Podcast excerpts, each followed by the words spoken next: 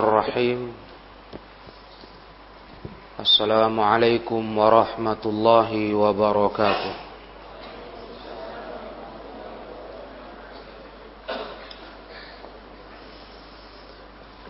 إن الحمد لله نحمده ونستعينه ونستغفره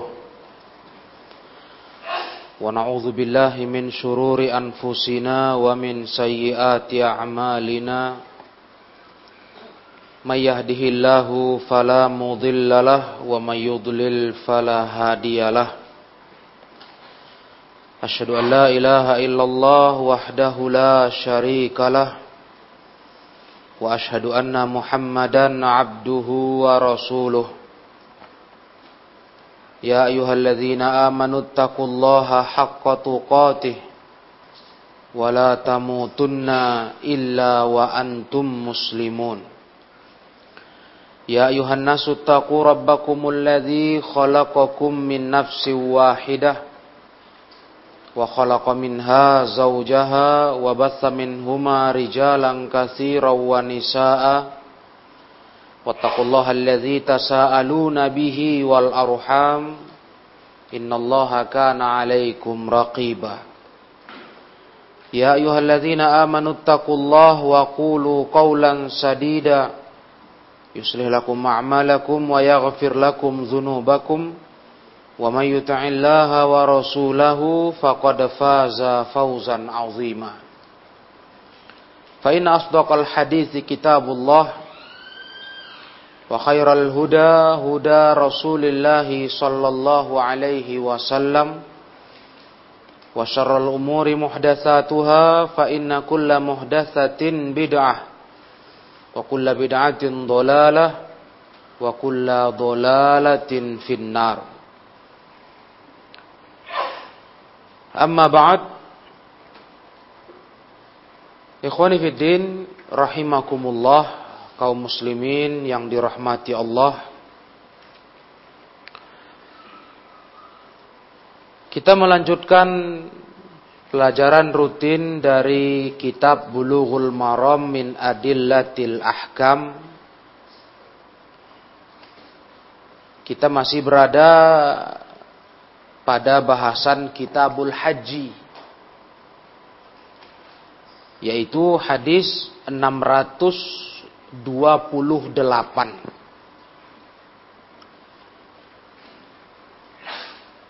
berbicara seputar masalah tawaf.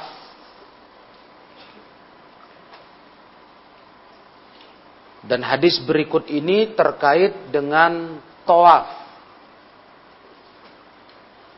Yaitu tentang mencium hajarul aswad.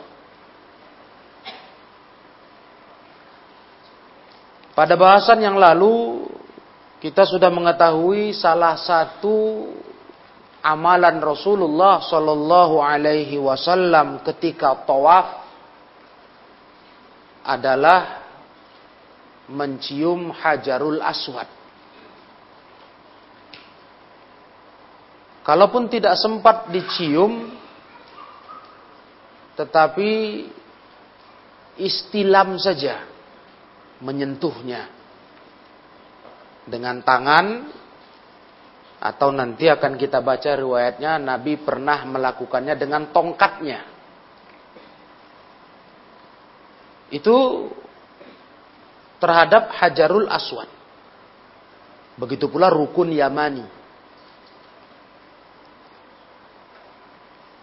Nah, masalah mencium ini, ma'asyirul ikhwah. Kita juga sudah membaca nasihat ulama untuk tidak melakukannya jikalau hal itu menjatuhkan kita ke dalam perkara haram yaitu menyakiti jamaah yang lain. Karena amalan ini adalah amalan yang disunatkan. Jikalau berbenturan dengan amalan yang bisa menjerumuskan kepada keharoman yaitu menzolimi, menyakiti kaum muslimin, amalan sunat ditinggalkan. Dan ini yang terjadi, ma'asyiral ikhwah, di kondisi-kondisi saat ini. Dengan kepadatan kaum muslimin yang melaksanakan tawaf.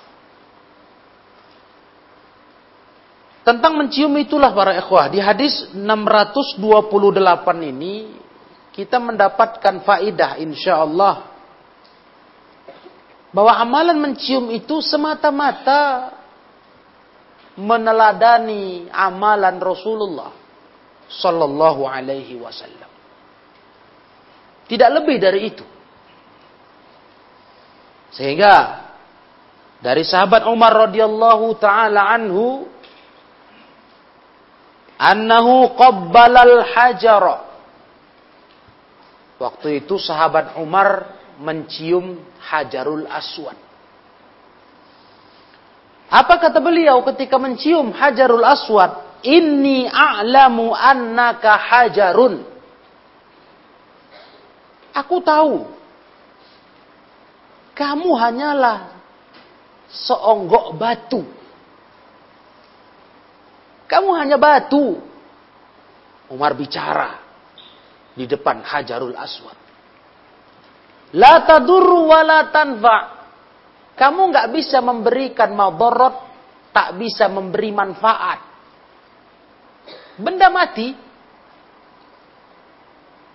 Iya. Jangan ada keyakinan lain-lain, ma'asyirul ikhwah, dengan mencium hajarul aswad. Itu hanya praktek meneladani amalan Nabi saja. Sallallahu alaihi wasallam. Kamu hanya batu, kata Umar. Gak bisa kau menolak memberi manfaat tidak pula madarat. Walaula anni ra'aitu Rasulullah sallallahu alaihi wasallam yuqabbiluka ma qabbaltuka. Kalau bukan karena aku pernah melihat Rasulullah menciummu, aku nggak akan mau menciummu, kata Umar ibn al-Khattab. Hadis riwayat Bukhari Muslim, muttafaqun alaih. Sima ini ma'asyirul ikhwah. Faedah agung yang tersirat dalam hadis atau riwayat ini. Secara zohirnya nampak di sini ada pensyariatan memang berdasarkan amalan Nabi Muhammad SAW. Pensyariatan mencium hajarul aswad hukumnya disunatkan. Itu sudah nggak ada keraguan. Tetapi dari kalimat Umar ibn al-Khattab ini menunjukkan satu kaedah penting dalam beribadah. Itu yang diterangkan oleh oleh pensyarah kitab Bulughul Maram. Kaidah penting itu adalah annal asla fil ibadat al hadaru wal man'u. Hukum asal beribadah itu adalah dilarang. Ya. Hukum asal beribadah itu dilarang. Kita dilarang beribadah. Tidak boleh beribadah. Kecuali illa ma Allah wa rasuluh. Kecuali apa-apa yang sudah ada syariatnya dari Allah dan Rasulnya. Baru boleh beribadah. Itu kaidah yang lahir daripada ucapan Umar ini. Makanya orang jangan bertanya. Kalau beribadah jangan bertanya mana larangannya. Nah, bukan begitu. Karena hukum asal beribadah itu dilarang, dilarang. Kecuali ada tuntunannya. Makanya kalau beribadah itu rumusannya apa? Mana contohnya? Ya, pahami ini ya para ikhwah. Mana tuntunannya? Mana sunnahnya? Begitu. Bukan malah bertanya, mana larangannya? Itu orang nggak paham kaidah dalam beribadah. Hukum asal beribadah itu dilarang. Kita dilarang beribadah. nggak boleh menyembah Allah. nggak boleh. Sekali lagi dilarang menyembah Allah kecuali dengan cara syariat Allah dengan sunnah Rasulullah Sallallahu. Oh jadi kita nggak boleh menyembah Allah dengan cara kita, mau kita. Nggak boleh. Itu bukan malah mendatangkan pahala, mendatangkan dosa. Gunanya Rasulullah diutus Allah itu untuk mengajari kita cara menyembahnya. Maka kita menyembah Allah harus dengan cara Rasulullah Sallallahu. Itu harga mati. Gak bisa tidak. Itulah guna Rasul diutus. Kalau memang kita diberi hak wewenang, ikhwah, masyarakat nih buat cara-cara beribadah menurut baik masing-masing. Untuk apa Rasul diutus? Rasul itu kan diutus untuk ngajarin kita cara menyembah Allah. Bukan kayak begitu? Maka kalau kita cerita Islam itu harus dengan sunnah, beribadah itu harus sesuai sunnah, itu harga mati. Yang gugat itu orang sudah rusak otaknya. Sakit itu. Sungguh, sudah menyimpang pikirannya. Yang menggugat prinsip beribadah kepada Allah itu harus dengan cara Rasulullah SAW. Bukan dengan cara siapa-siapa. Bukan dengan cara kita. Lihatlah Umar bin Al-Khattab ucapkan ucapan yang jelas ini. Bahkan menyembah, mencium Hajarul Aswad pun itu karena meniru Rasul. Gak ada lain. Kalau Rasul nggak tuntunkan itu, nggak perlu dicium itu Hajarul Aswad. Bukan karena dia istimewa kali, batu dari surga. Yang semula putih bersih dan kemudian jadi hitam karena noda dosa manusia. Seakan-akan ini batu pusaka yang sakti. Bukan. Itu hanya sunnah Rasulullah. Menciumnya. Kalau nggak ada tuntunan Rasulullah, nggak usah dicium itu. Itu batu biasa yang nggak bisa memberi manfaat, tidak memberi madarat. Ini kaidah dalam beragama. Dan ini standar beragama ya begitu, ikhwah. Di mana yang sering saya tanyakan kalau menyampaikan ilmu ini, di mana ekstrimnya? Coba. Apa salah kalau kita berprinsip kita hanya mau beribadah kepada Allah dengan tuntunan contoh dari Rasulullah? Salah itu. Aneh kalau ada orang bilang itu salah, itu ekstrim, itu kaku. Dari mana? Malah itulah sesungguhnya pola pikir yang benar. Maka Rasul diutus Allah menjadi utusannya supaya beliaulah yang jadi guru-guru kita, guru kita membimbing kepada cara yang benar menyembah Allah. Makanya Rasulullah berpesan kepada kita, "Sallu kama ra'aitumuni usolli." Ketika solat, urusan solat Rasul bilang, "Solat kalian seperti lihat aku solat." Memang harus contoh beliau. Khudu anni manasikakum. Ambil dariku cara manasik haji kalian. Itu pesan Rasul langsung. Harus tiru beliau. Nah, jadi, jadi di mana salahnya ya Kalau kita berdakwah ke jalan ini. Mengajak orang. Jangan mengada-ngadalah beribadah. Cukupkan saja kayak Nabi. Di mana salahnya? Di mana ekstrimnya coba? Coba kasih tahu. Tolong kasih tahu dengan hujah. Nah, iya kan? Dan para ikhwan harus sadar ketika kita menyerukan ini yang namanya cerita sunnah, kita harus memberantah bid'ah, pasti. Kita harus mengatakan yang bid'ah salah, itu pasti. Iya, dan jangan kita berpikir mereka-mereka yang masih bergelimang dengan bid'ah itu kemudian toleransi dengan kita yang berusaha menjaga kemurnian sunnah. Berusaha, kita berusahanya ini ikhwah. Maka belajar kita masih untuk terus mengkoreksi amal mencocoki sunnah Nabi. Iya. Kenyataannya ikhwah, orang yang masih bergelimang bid'ah menuduh, menyalahkan kita, mengatakan kita orang-orang yang tekstual, ekstrim, kaku, sok benar. Kan begitu. Jadi itulah ada per, eh, pertempuran di medan al-haq wal batil yang wajar. Wajar. Dari zaman dulu kala Bukan hanya di saat sekarang ini. Dari dulu kala. Yang namanya sunnah mesti berbenturan dengan bid'ah. Hmm, tanpa ada kedamaian, perdamaian di sana. Mesti. Kita mau berpegang dengan sunnah, kita harus bermusuhan dengan bid'ah. Pasti itu. Karena kenyataannya kebalikan. Orang yang bergelimang bid'ah, dia musuhan dengan sunnah. Apa tadi yang saya singgung? Di mana ekstrimnya? Itu kan tudingan para pelaku bid'ah yang mengatakan kita yang berusaha memurnikan amal dengan sunnah Nabi dikatakan ekstrim. Sok benar sendiri. Ha. Dan macam gelar lain. Ya kita biasa saja, wajar. Memang gak akan pernah damai. Bid'ah sama sunnah, biasa itu. Biasa. Nggak mengejutkan itu, ikhwah. Reaksi daripada pelaku bid'ah terhadap sunnah Nabi dan ahli sunnah dengan berbagai gelar-gelar yang difitnahkan kepada mereka biasa saja.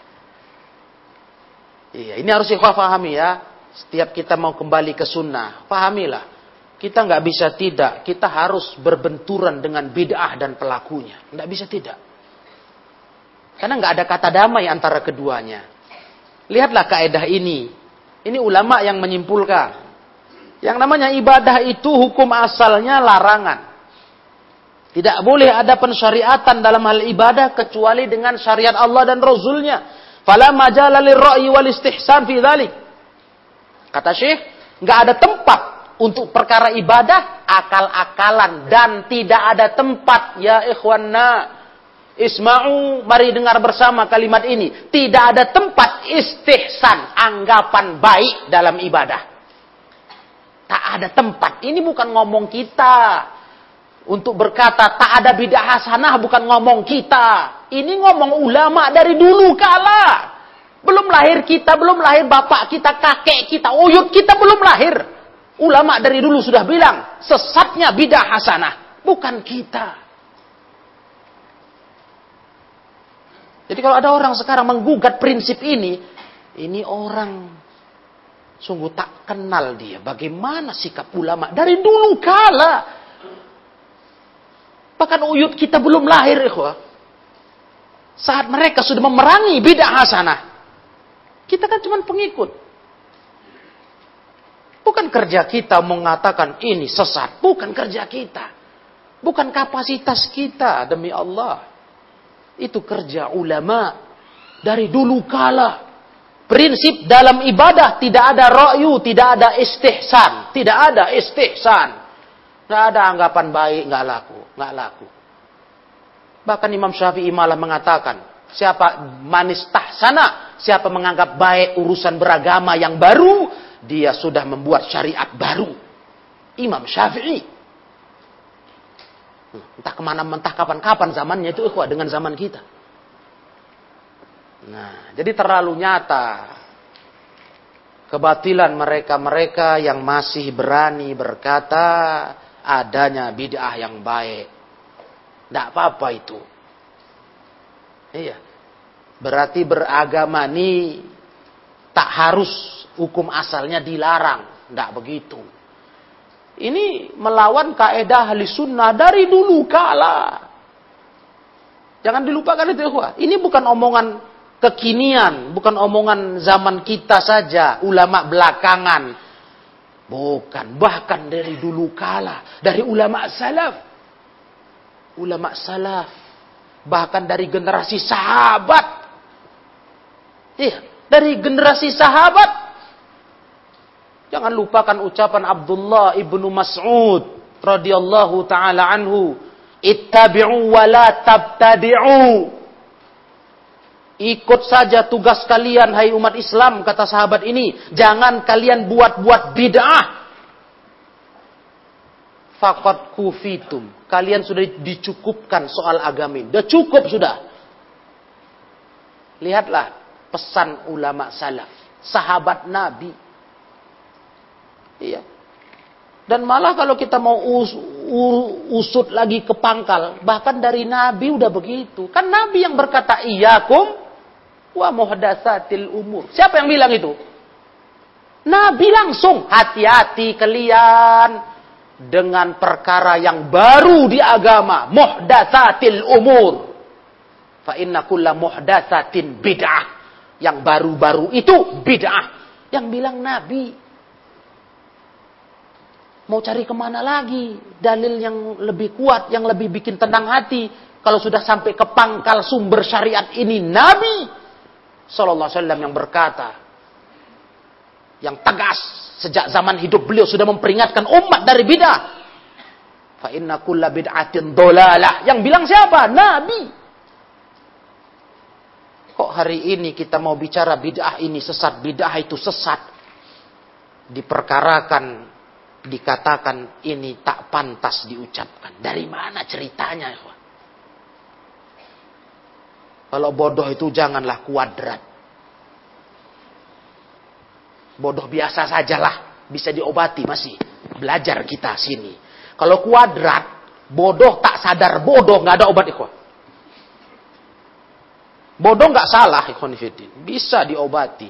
Memang kita semua asalnya lahir bodoh. Kita nggak tahu ilmu waktu dilahirkan ke dunia ini.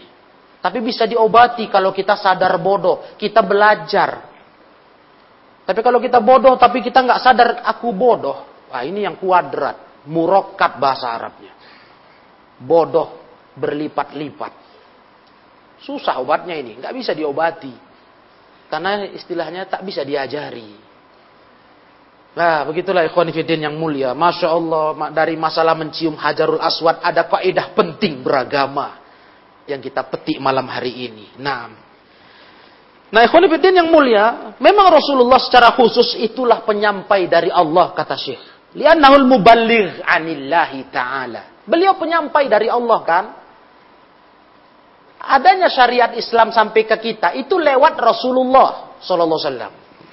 Maka beliaulah fahuwal qudwat wal uswah fil umur syar'iyyah. Beliaulah sebagai kudwah, panutan, uswah, contoh dalam perkara urusan agama, urusan syariat.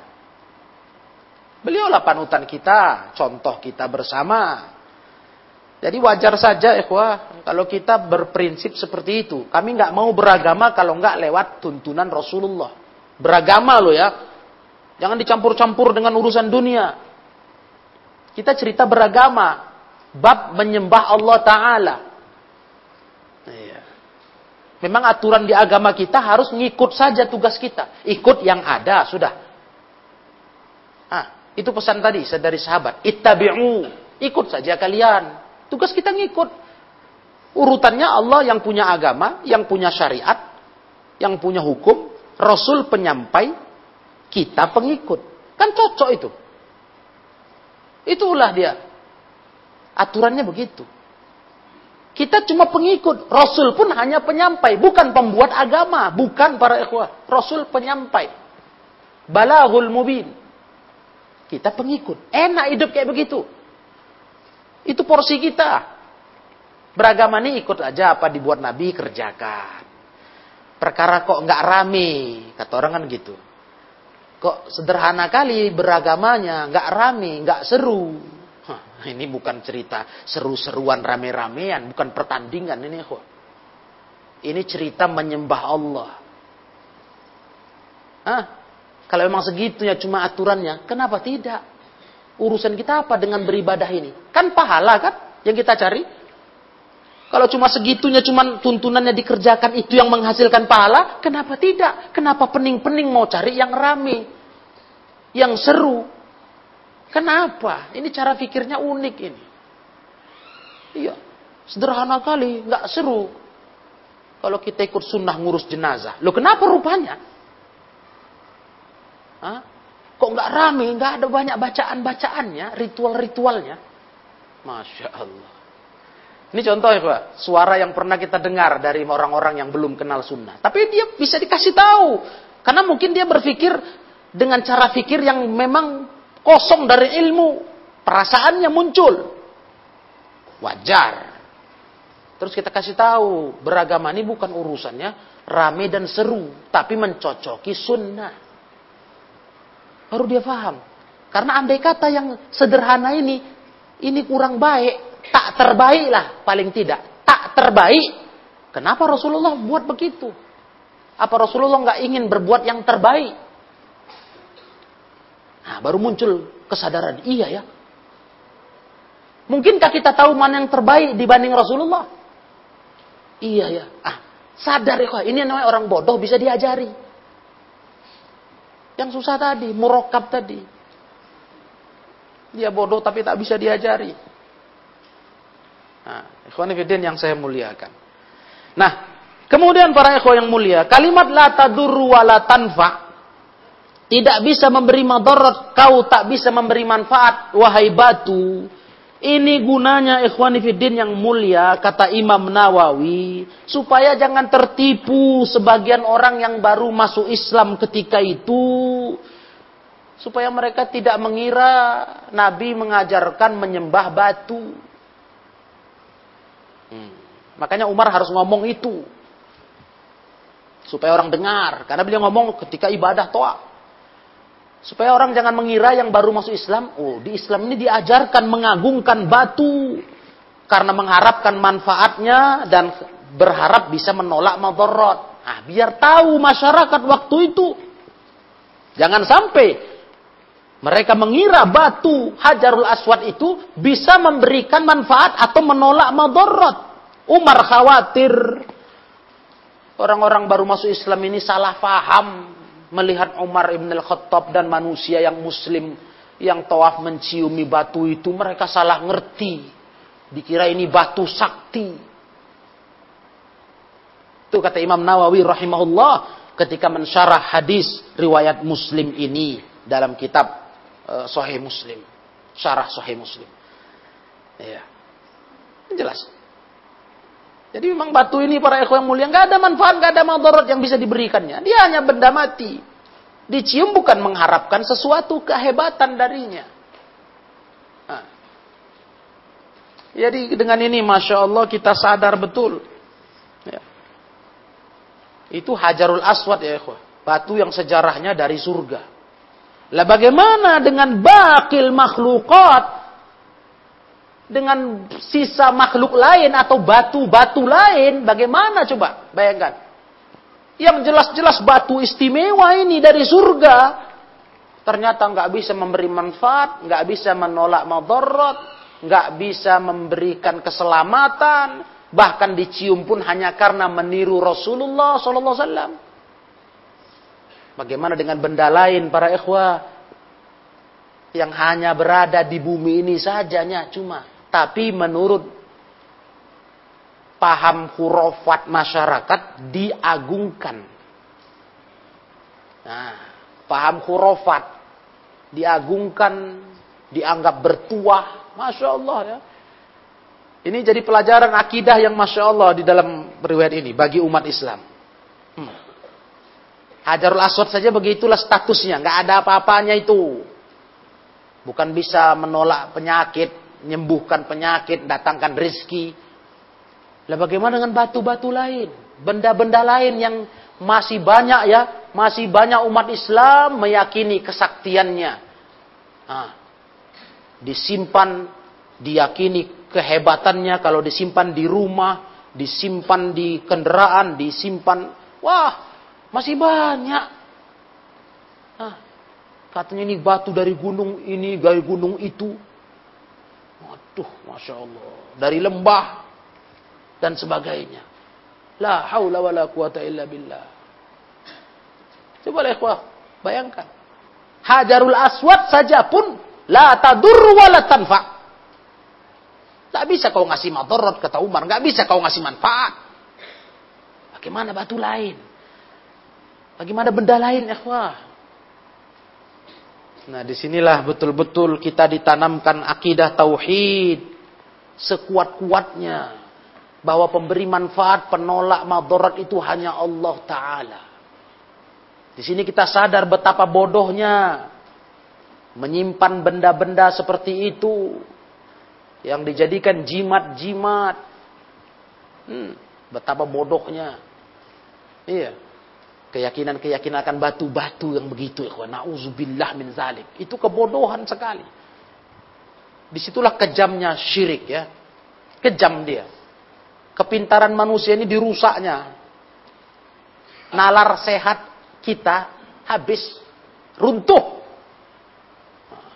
Sampai-sampai sanggup kita yang memiliki fisik besar dibandingkan batu itu, otak yang sehat, pintar, tenaga yang kuat, bisa meyakin, meyakini kepada batu yang cuma seujung kuku.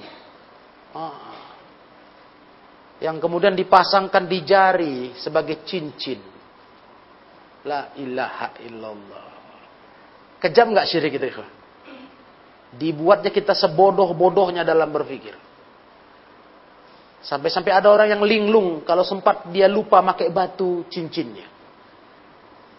Kayak ada yang kosong dalam perjalanan hari itu, ketinggalan di lemarinya. Aduh. Subhanallah ya Allah.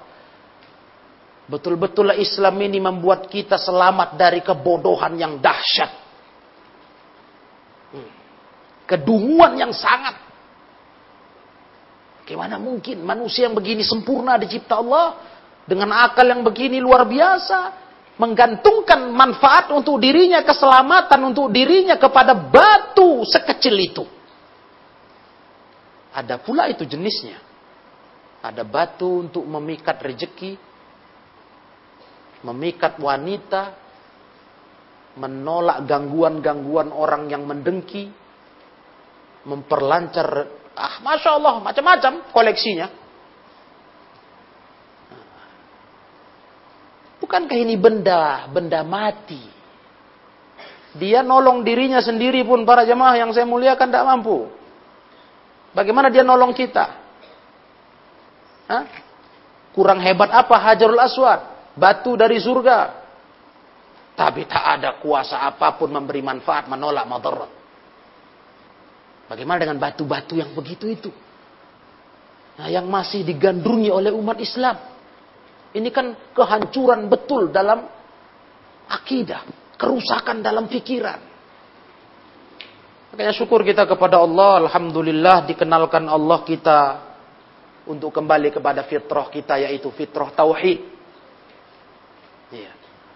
Cerdas kita sesuai dengan kita dicipta oleh Allah sebagai manusia berakal.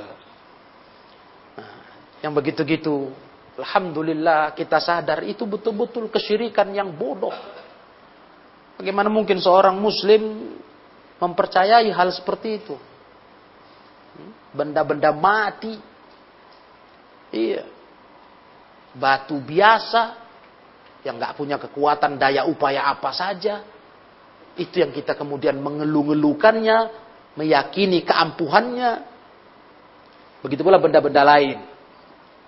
Nah, seperti yang terjadi di zaman sahabat yang mengikatkan bekas tali panah di tangannya. Rasul tanya, apa ini? Ikhwah ingat itu di kajian tauhid?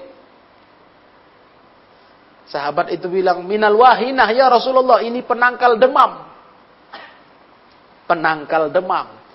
Karena tali panah ini diambil dari panah yang sudah putus, tapi panah ini sepanjang dia masih utuh, ampuh untuk berburu. Jadi dianggap keramatlah talinya. Putus, nah dipakailah untuk nangkal demam. Astagfirullah. Apa kata Nabi?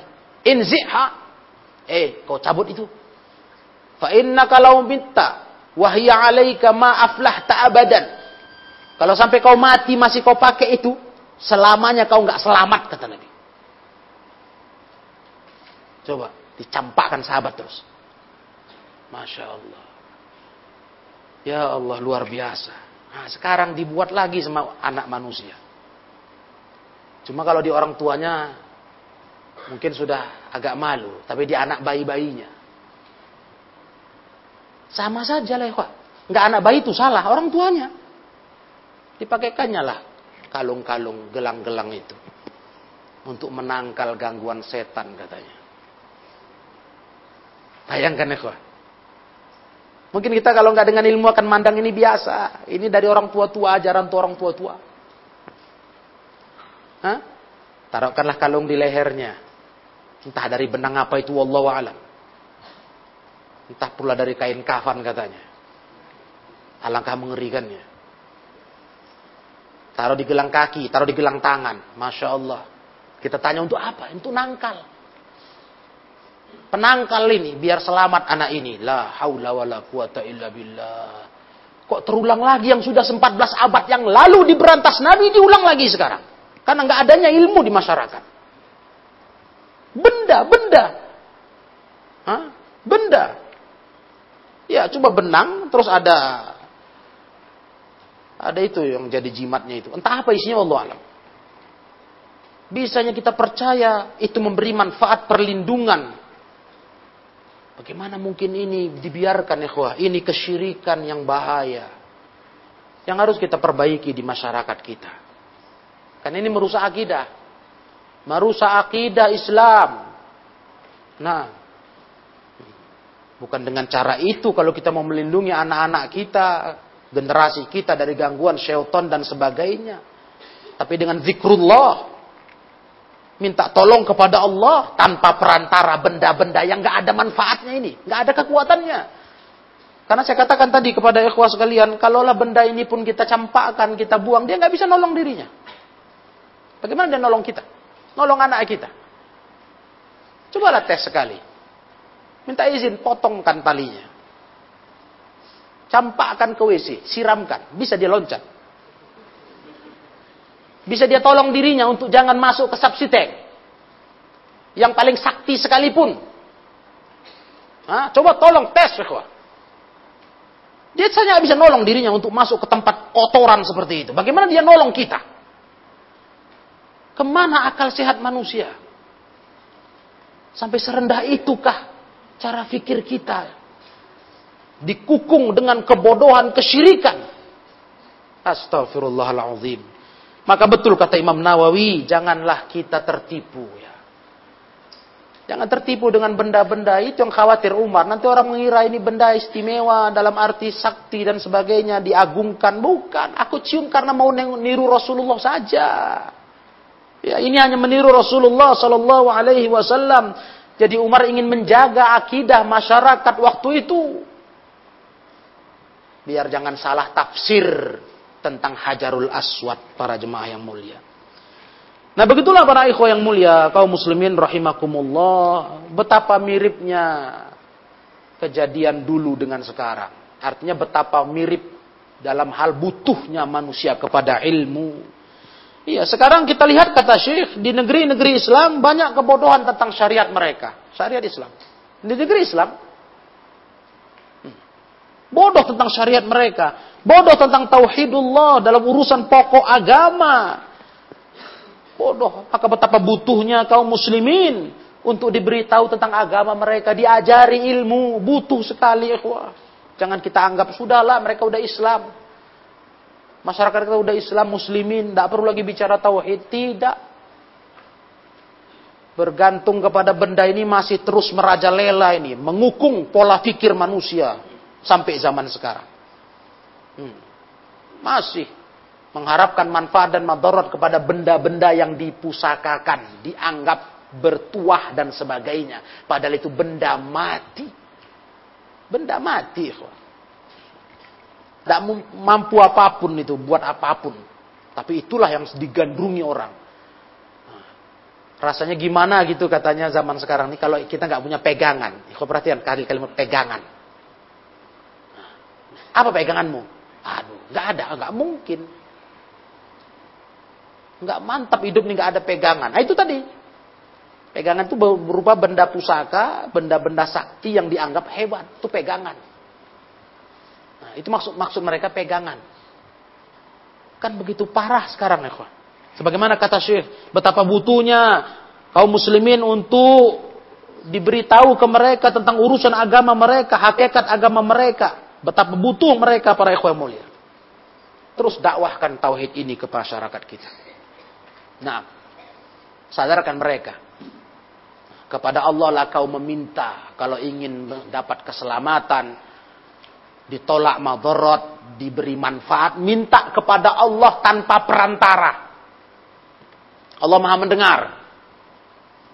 Iya, langsung minta kepada Allah. Lantunkan zikir-zikir yang diajar Rasulullah. Begitu harusnya. Tapi itu ditinggalkan. Karena pening katanya. Mau begitu kali pening. Ngafalnya, bacanya, dan kurang mantap pun hati kalau nggak bentuk benda pegangan yang di, dianggap hebat. Hmm. Masya Allah kita mohon sama Allah ikhwah. Dengan dakwah tauhid ini kita bisa pelan-pelan menyadarkan kembali umat Islam akan hakikat agama yang benar. Tauhid inilah yang harusnya tetap ada di hati umat Islam. Yang bisa nolong kita siapa pun dia. Untuk jangan masuk neraka selamanya. Kalaupun kita masuk neraka karena dosa, masih ada harapan keluar lagi jika tauhid belum belum rusak. Kalau tauhid sudah rusak, ikhwah, habis sudah. Ya. Tauhid ini nomor satu, yang utama. tapi ya begitulah resikonya. Mau nggak mau kita harus menyindir, menyenggol pelaku-pelakunya, iya kan? Dan tentu ada konfrontasi, ada reaksi, wajar. Kenapa wajar? Ya begitulah dakwah tauhid yang Rasulullah pun jalani. Rasulullah pun begitu. Dulu aman-aman aja Rasul, bahkan diagungkan, dimuliakan, dihormati. Memang secara darah pun beliau dari keluarga terhormat. Secara pribadi pun pribadi terhormat. Begitu beliau menjadi Rasulullah, diutus Allah mengajak la ilaha illallah. Ikhwah boleh lihat akibatnya. Habis Rasulullah dimusuhi kaumnya, masyarakatnya sendiri, bahkan keluarga besarnya. Begitulah resiko dakwah tauhid. Makanya heran kita bagaimana caranya.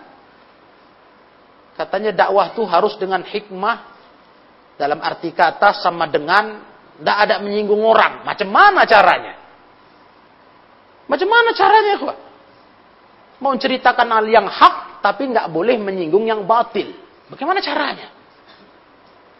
Hah? Gak ada rumusannya itu nggak bisa dibuat. Nah, dalam poin apa pun mestilah, ya mesti itu. Kalau kita bicara kebenaran, kebatilan pasti akan kena memang harus dia dijauhkan. Tidak mungkin berdekatan dengan al-haq, dia bertentangan. Jadi itu bukan dasarnya kita mau cari cari apa? Ribut bukan. Itu resikonya begitu. Tiap kita menyampaikan al-haq, bicara la ilaha illallah, tauhid, mesti syirik menggeliat karena terganggu eksistensinya, terganggu dengan tauhid. Kayak pelaku-pelaku yang pakai jimat-jimat tadi. Terganggu. Nggak laris lagi lah nanti jimat itu. Tidak bisa lagi bohong-bohongi anak manusia. Yang kalau datang ke mereka, ah, ini jimat. Nah, bayar seikhlas hati. Ikhlas hati masih mesti banyak. Kalau sedikit, nanti tak ampuh katanya. Iya, terganggulah usaha itu. Dengan kita katakan ini haram, ini syirik, bodoh ini. Terganggu. Ah, jadi itu ikhwah resiko itu. Gak bisa tidak. Setiap kita menyeru la ilaha illallah karena ini semua adalah kandungan la ilaha illallah, pastilah yang namanya kesyirikan-kesyirikan itu akan marah, akan bangkit. Ya, sebagaimana yang dirasakan Rasulullah Shallallahu alaihi wasallam dan seluruh para pendakwah kepada tauhid. Nah, kemudian ikhwan fillah di sini ada pensyariatan mencium hajarul aswad ketika tawaf. Ya, ketika tawaf. Tapi itu tadi keutamaan mencium hajarul aswad ini dengan syarat jangan berakibat karena mengejar yang utama itu jatuh kepada yang haram seperti muzahamatin nas diulang lagi oleh beliau di sini faedah yang lalu kita singgung seperti mendesak-desak manusia menciumnya utama tapi jangan sampai kita bersinggungan dengan yang haram yaitu mendesak manusia kemudian mendorong mereka menyakiti mereka nauzubillah untuk mencapai hajarul aswad itu. Jangan sampai ke situ. Berarti di sini ada dua pilihan ini, ngejar yang utama, menghindar yang haram. Maka posisinya seperti itu kalau seperti itu ikhwah, kita pilihlah meninggalkan yang haram. Tidak boleh kita kejar yang utama. Terutama lagi lasia malin nisa, terutama untuk wanita. Ah. Wanita lebih rawan lagi para ikhwah yang mulia.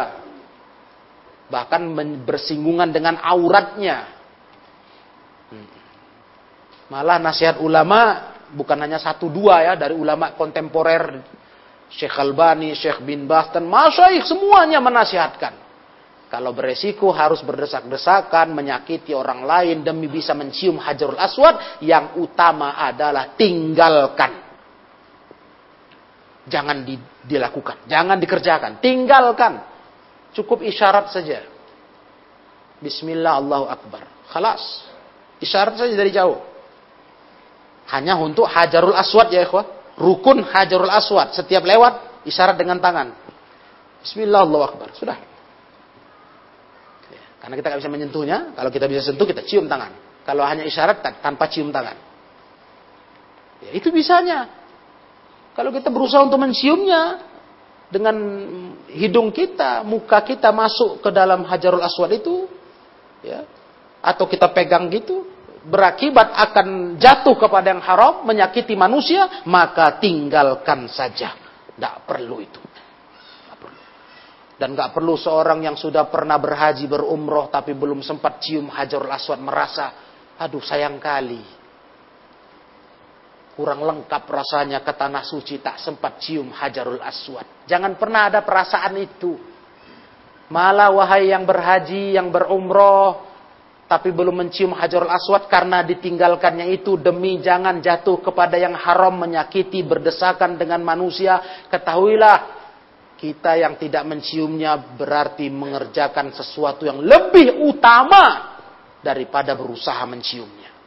Jadi bukan malah kecewa malah merasa bahagia. Kita sudah mengerjakan mana yang lebih utama. Ya, dengan tidak menciumnya. Dikarenakan berdesak-desakannya manusia. Sampai menzolimi sesama, sampai yang pernah saya saksikan ikhwah dan ikhwah sudah saya pernah sampaikan, ya menyebabkan wanita harus terbuka auratnya, masya Allah, nauzubillah min dzalik. Ya ini sudah sudah nggak tempatnya lagi lah, nggak saatnya lagi kita berusaha untuk mampu menciumnya. Ya, ini dia. Nah, bahkan Imam Al-Khattabi rahimahullahu taala mengingatkan kita terkait ikut kepada sunnah ini. Ikut kepada sunnah Nabi Wasallam ya, memang wajib. Ya, wajib dalam arti harus kita usahakan mengamalkan. Jikalau tidak berbenturan dengan yang haram tadi. Ya, kalau berbenturan tinggalkan. Nah, tinggalkan. Dan di sini kita akui Hajarul Aswad di, diistimewakan untuk dicium karena meniru Nabi. Menciumnya. Tapi karena ada kondisi seperti itu hari ini yang kita nggak mungkiri. Ya, nggak mungkiri lagi. Ini kondisi yang sepantasnya dihindari menciumnya. Ini sebelum masa masa wabah ini ya, ya masa-masa belakangan ini ya kalau yang sekarang-sekarang ini memang dihalangi. Bahkan areal mendekati kebangunan Ka'bah pun dihalangi. Kalas, kalau itu sudah jelas. Ya. Tapi sebelum masa dua tahun belakangan yang lalu, ketika masih normal orang untuk mencium hajarul aswad, masya Allah. Kondisi di saat itu, di tempat itu, sangat tidak dianjurkan kita laki-laki, apalagi perempuan memaksakan diri untuk bisa mencium hajarul aswad. Nah, nah sebagai tambahan ikhwah untuk mengingatkan kajian yang lalu, kalau gini hajarul aswad statusnya, lah bagaimana ikhwah dengan bangunan Ka'bah yang lain, dindingnya? Yang jelas-jelas dicium Nabi sehingga ditiru sahabat karena dicium Nabi sekedar itunya hajarul aswad. Lah bagaimana dengan dinding Ka'bah lainnya yang bahkan tak pernah dicium Nabi, Tak pernah dicium sahabat. Tak ada dianggap apa pun juga. Tapi kemudian oleh masyarakat Islam merupakan sebuah kebahagiaan dan keutamaan kalau dia bisa menciumi dinding Ka'bah. Hmm. Nah itu makanya para jemaah, kaidah usul tadi harus dipegang. Hukum asal beribadah itu dilarang. Jadi kita nggak ngada-ngada, nggak buat-buat sesuai menurut kita saja. Tapi kita terus berusaha untuk mempertanyakan apa yang kita kerjakan. Cocok nggak ini dengan tuntunan Nabi? Begitu. Karena hukum asal beribadah itu dilarang. Nah, itu hukum asal beribadah. Sehingga kalau kita mau beribadah, yang kita pikirkan pertama apa? Bukan banyak nggak orang berbuat, banyak nggak manusia ngamalkannya, populer tidak, terkenal tidak, terbiasa tidak. Bukan itunya, tapi ada nggak tuntunan Nabi tentangnya? Nggak tahu kita, nggak berilmu, kita tanya, kita cari tahu. Begitulah beribadah. Jadi harus betul-betul tahu tuntunan baru berbuat. Nah, bukan karena banyak orang berbuat, banyak orang mengamalkan. Bukan begitu. Tapi kita cari tahu mana tuntunannya, sunnahnya, begitulah. Sunnahnya mana? Ya harus begitulah, ikhwah. Karena kita punya Nabi, punya Rasulullah yang jadi guru kita ngajarin cara menyembah Allah. Udah cukup yang beliau contohkan. Sudah cukup ikhwani fiddin rahimakumullah. Cukup. Kalau ada yang baik di zaman kita, rasa kita baik. Kenapa Nabi dan sahabat nggak buat? Kalau itu ibadah ya. Jangan cerita dunia. Kalau dunia memang jelas. Nabi pun tahu diri. Kalian lebih tahu urusan dunia kalian. Nabi tahu diri. Sehingga kita nggak nuntut kepada masyarakat Islam di hari ini harus be, e, bertransaksi dunia, bermuamalah dunia kayak Nabi. Nggak bisa, Nabi sendiri nggak mau begitu. Kalau dunia Nabi pesankan antum ma'lamu bi umurid dunyakum. Kalian lebih tahu urusan dunia kalian. Nabi yang pesan itu. Tapi urusan agama, wah, Nabi lah paling tahu ikhwah. Karena beliaulah utusan Allah. Ya, yakinlah dengan prinsip ini, jangan bisa digoyah lagi ya ikhwah, jangan bisa digoyah lagi. Nah, prinsip ini bukan kita karang, bukan kita cetuskan. Ini prinsip mendasar Islam dari Nabi SAW turun ke sahabat tabiin, tabiut tabiin dan ulama salaf semuanya. Ini bukan rekayasa ulama belakang hari, apalagi rekayasa kita. Aduh, jauh kali lah. Iya. Ini bukan wewenang kelas-kelas kita, kelas ulama-ulama kita. Bahkan ini bukan wewenang generasi sebelum-sebelum kita. Tapi ini adalah dari Nabi SAW. Prinsip Nabi. Hadis Nabi. Turun ke sahabat. Turun tabiin, tabiut, tabiin, dan seterusnya. Kita cuma mengikut saja ini. Nah, sehingga sangat diharapkan kepada para jemaah yang saya muliakan Jangan ada sedikit pun keraguan dengan prinsip dasar Islam. Ini prinsip dasar sunnah. Dakwah sunnah. Nah, jadi yang mengaku atau ada mengklaim lain daripada ini, itu bukan dakwah sunnah. Itu bukan seorang ahli sunnah. Camkan itu. Hmm? Iya, karena prinsip ini adalah prinsip yang sudah baku di Islam. Baku dari para ulama-ulama terdahulu yang bersumber langsung dari hadis Nabi Sallallahu Alaihi Wasallam. Nah begitulah para ikhwan yang mulia. Kemudian satu hadis lagi tentang masalah menyentuh dengan tongkat itu. Tadi sudah saya singgung. Wa an Abi Tufail radhiyallahu anhu qala dari Abu Tufail semoga Allah meridhoinya beliau berkata raaitu Rasulullah sallallahu alaihi wasallam yatufu bil baiti wa yastalimur rukna bi mihjanin ma'ahu wa yuqabbilul mihjan. Aku pernah lihat Rasulullah bertawaf di rumah di Ka'bah. Beliau menyentuh rukun dengan mihjan. Ya mihjan itu adalah tongkat. Ya tongkat Rasul jadi karena nggak sampai tangan menjangkau tongkatnya diulurnya. Kemudian ujung tongkat yang disentuhkan ke Hajarul Aswad diciumnya. Itu pernah dibuat Rasulullah dalam hadis riwayat Muslim. Kapan kejadian itu, ikhwah? Waktu Hajatul Wada. Haji Wada, haji terakhir Nabi. Setelah itu Rasul wafat. Waktu itu manusia sudah ramai, banyak yang toaf. Dan bahkan waktu itu Nabi toaf di atas untanya. Boleh. Ya. Hadis yang kita baca ini, ini Nabi melakukannya di atas unta, pakai tongkat. Toafnya pakai unta. Dan para ikhwan yang dimuliakan Allah Ta'ala, ya, kalau memang dibutuhkan, dibutuhkan, boleh toaf pakai pakai kendaraan. Ya, kalau saat ini kondisi yang dibutuhkan, membutuhkan pakai tunggangan ya orang-orang yang fisiknya lemah, seperti orang yang cacat, orang yang memang fisiknya nggak kuat, ya pakai kursi roda. Boleh tawaf dengan itu. Hanya saja tentu untuk kondisi sekarang ya kondisi normal ya, sebelum wabah ini kan orang padat betul karena nggak ada pembatasan padat betul jadi nggak mungkin lah pakai kursi roda di areal toaf di sekitar Ka'bah harus naik ke lantai satu di atas lagi nah itu boleh karena Rasulullah waktu itu hajarul hajjatul wada Rasul toaf dengan untanya nah, nah menyentuh pakai tangan kan sulit pakai di atas unta Rasul pakai tongkat Nah, nah inilah pernah terjadi dari amalan Nabi menyentuh Hajarul Aswad dengan tongkatnya.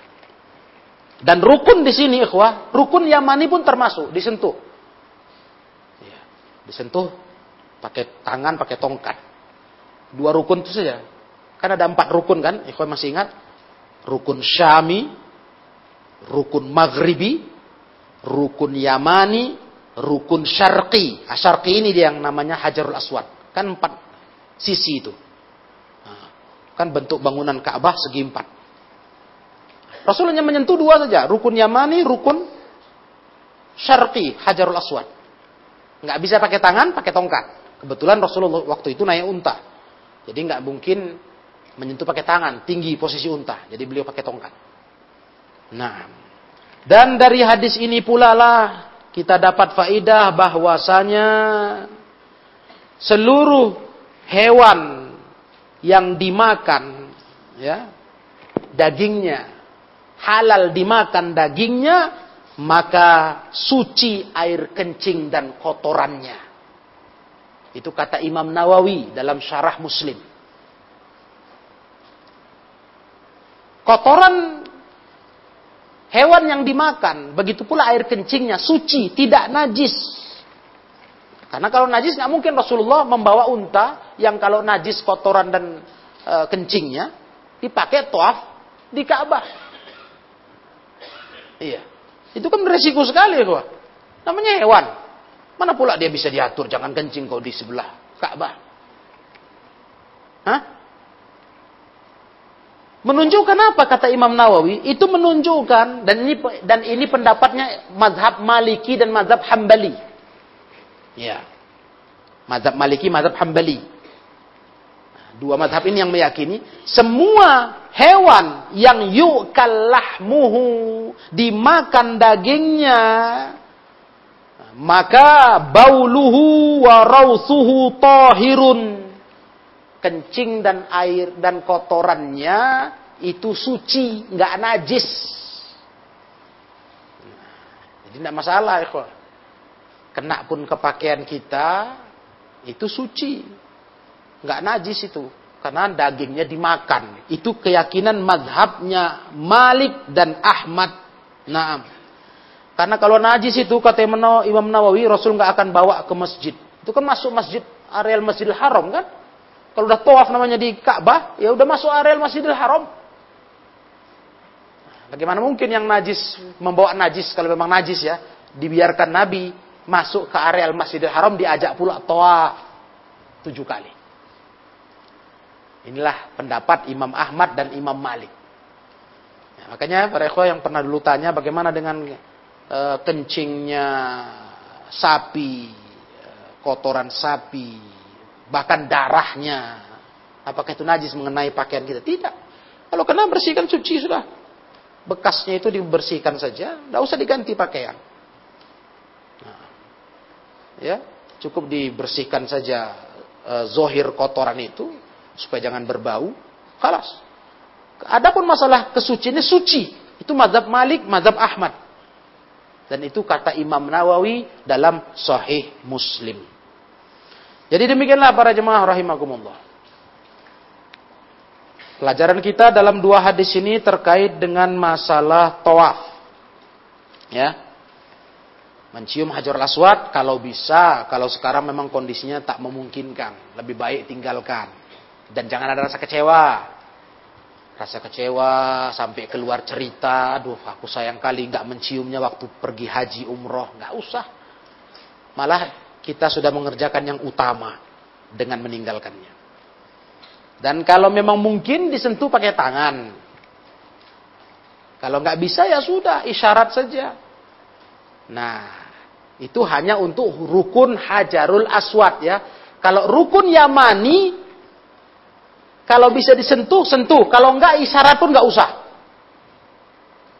Karena tegas sekali ulama mengatakan, tak satu pun riwayat yang menunjukkan Rasulullah SAW mengisyaratkan ke haja, ke rukun yamani. Yang ada Rasul menyentuhnya dengan tongkat atau tangan. Adapun kalau nggak bisa disentuh dengan tongkat dan tangan, karena pun manusia udah mulai padat di situ ya.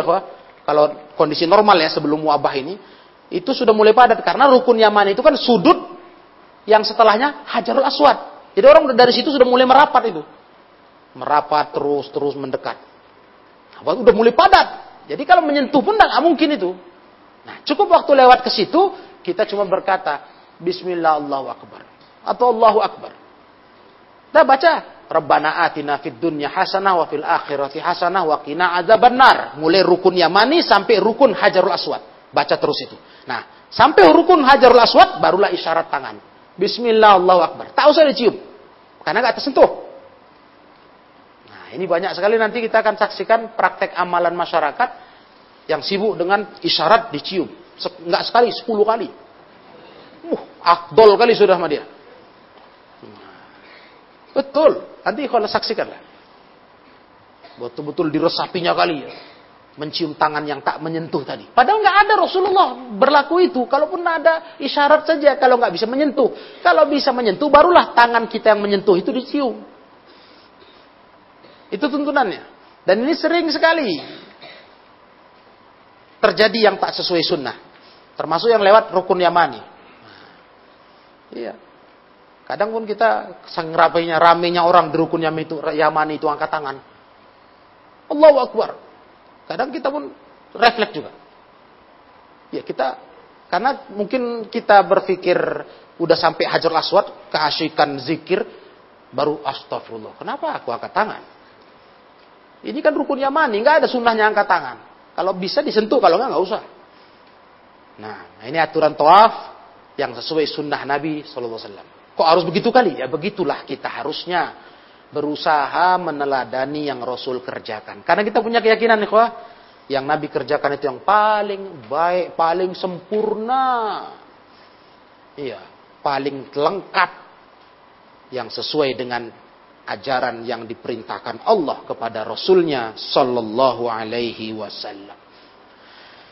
Demikianlah kita cukupkan untuk pelajaran kita dua hadis di malam hari ini. Ya, semoga ini bermanfaat. Nah, kita cukupkan wallahu a'lam bissawab. Wa akhiru da'wana anil rabbil alamin.